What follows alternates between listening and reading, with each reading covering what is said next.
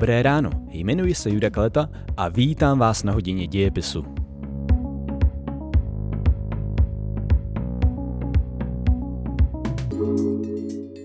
Vítejte u poslechu dalšího dílu podcastu Hodina dějepisu. V dnešním povídání si zopakujeme hlavní myšlenky komunismu a hlavně se pak podíváme na první stát, ve kterém se komunistům podařilo převzít moc. Podíváme se na Rusko. Proč právě v Rusku vypukla první komunistická revoluce? Jak samotná revoluce probíhala? A kdy se z Ruska stal Sovětský svaz? O tom všem se dozvíte v dnešní hodině dějepisu.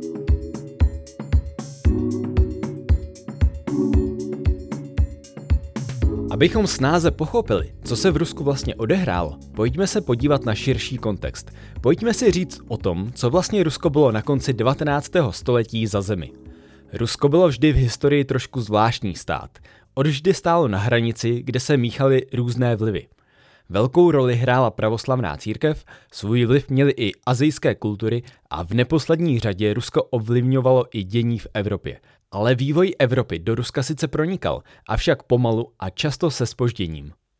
Zatímco ve většině Evropy bylo nevolnictví odstraněno už kolem začátku 19. století, v Rusku se tak stalo až o půl století později, v roce 1861. Přestože se stali ruští rolníci, někdy se o nich také mluví jako o mužicích, svobodní, ve své mentalitě se příliš nezměnili. To, jak o sobě lidé přemýšlí, zákon nezmění, nebo jen velmi pomalu. Ten hlavní, kdo měl nad Ruskem největší moc, byl takzvaný car – ten spolu s úředníky, tajnou policií a armádou řídil v podstatě celý obrovský stát, který se táhl od hranic východní Evropy až přes celou Sibiř k Tichému oceánu. Vláda cara a úředníků byla v podstatě všemocná a neomezená, a tak se nelze divit, že obyčejní lidé začali mít pocit, že jsou odsouzeni k velmi obtížnému životu. Společenské rozdíly byly obrovské, zatímco šlechta, úředníci, vojáci a samozřejmě i carská rodina se žili v neuvěřitelném přepichu, i když často jen na dluh.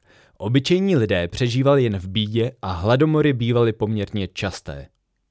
Lidé tedy dospěli k přesvědčení, že se o ně ti vysoce postavení nezajímají a nestarají.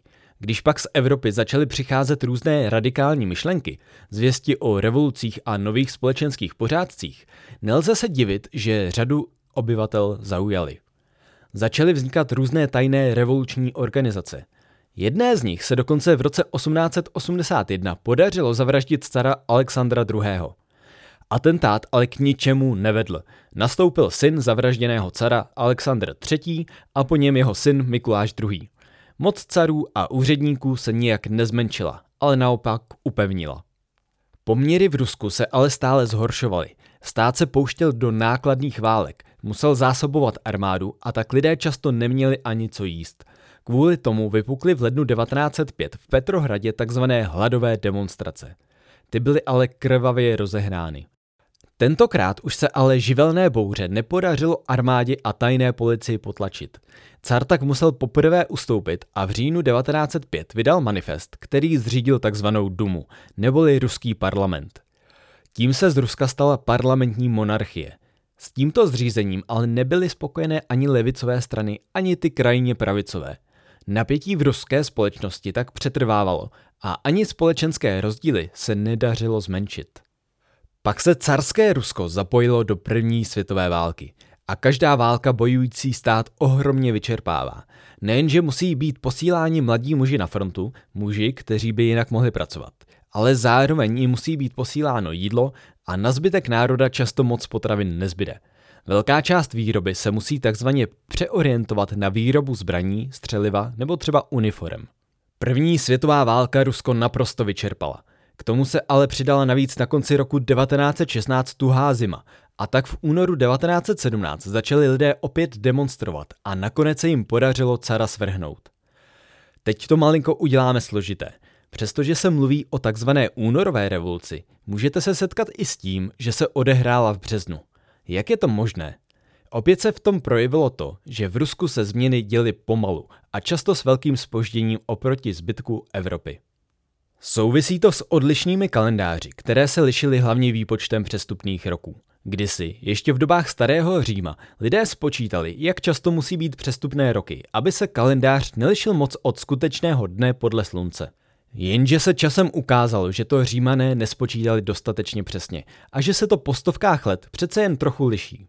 A tak v roce 1582, ano už 1582, zavedla katolická církev takzvaný gregoriánský kalendář podle papeže Řehoře. Ten byl přesnější a co je hlavní, posunul kalendář o 10 dní dopředu. Takže zatímco podle starého kalendáře bylo třeba 4. prosince, podle nového bylo už 14. Na nový kalendář postupně přešla většina Evropy, ne však Rusko. Proti novému kalendáři byla totiž pravoslavná církev. Za žádnou cenu nechtěla přijmout něco, co zavedl její rival, římskokatolická církev. Zpátky k ruské revoluci. Když tedy mluvíme o únorové revoluci v Rusku, stala se v únoru podle starého a v Rusku používaného kalendáře. Ve zbytku Evropy už byl březen.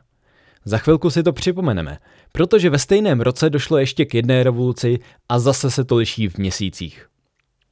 Co tedy přinesla únorová revoluce v roce 1917? Svrhla cara a tím Rusko přestalo být monarchií. Namísto toho byla vyhlášena republika.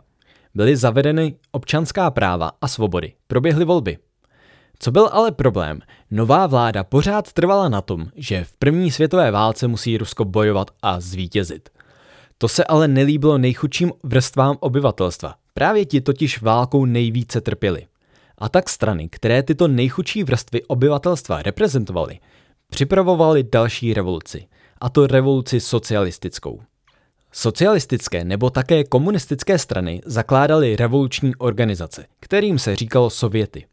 Socialistická revoluce proběhla v říjnu roku 1917 a ano, říjen je to podle starého ruského kalendáře, podle nového evropského byl už listopad. Bolševici, což byla jedna ze socialistických stran, 7. listopadu svrhli v Petrohradě vládu a vyhlásili takzvanou Sovětskou republiku. Ta měla zatím charakter vojenské diktatury.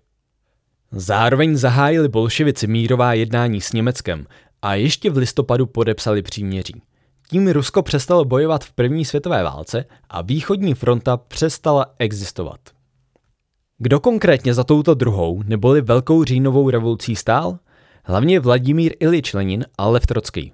Povězme si alespoň pár slov o prvním z nich. Lenin se narodil do celkem dobře postavené rodiny, ale už od 90. let plánoval revoluční činnost. Kvůli tomu byl uvězněn a poslán do vyhnanství na Sibiř. Po propuštění odešel do zahraničí a žil v západní Evropě. Vrátil se až v roce 1917, a to s dostatkem peněz na revoluci. Kde k penězům přišel? Nejspíše je získal od Němců. Ti totiž přišli na geniální nápad, jak vyhrát válku. Podpořit ruské revolucionáře a rozvrátit Rusko zevnitř. Lenin prosazoval komunistickou socializaci, tedy myšlenky, že by výrobní prostředky měly patřit všem lidem – Zároveň ale velmi tvrdě potíral své politické odpůrce. I kvůli tomu byl na něho spáchan atentát. Lenin ale přežil, přečkal revoluci a dožil se do konce vzniku Svazu sovětských socialistických republik. A právě to je poslední věc, kterou si dnes musíme vysvětlit.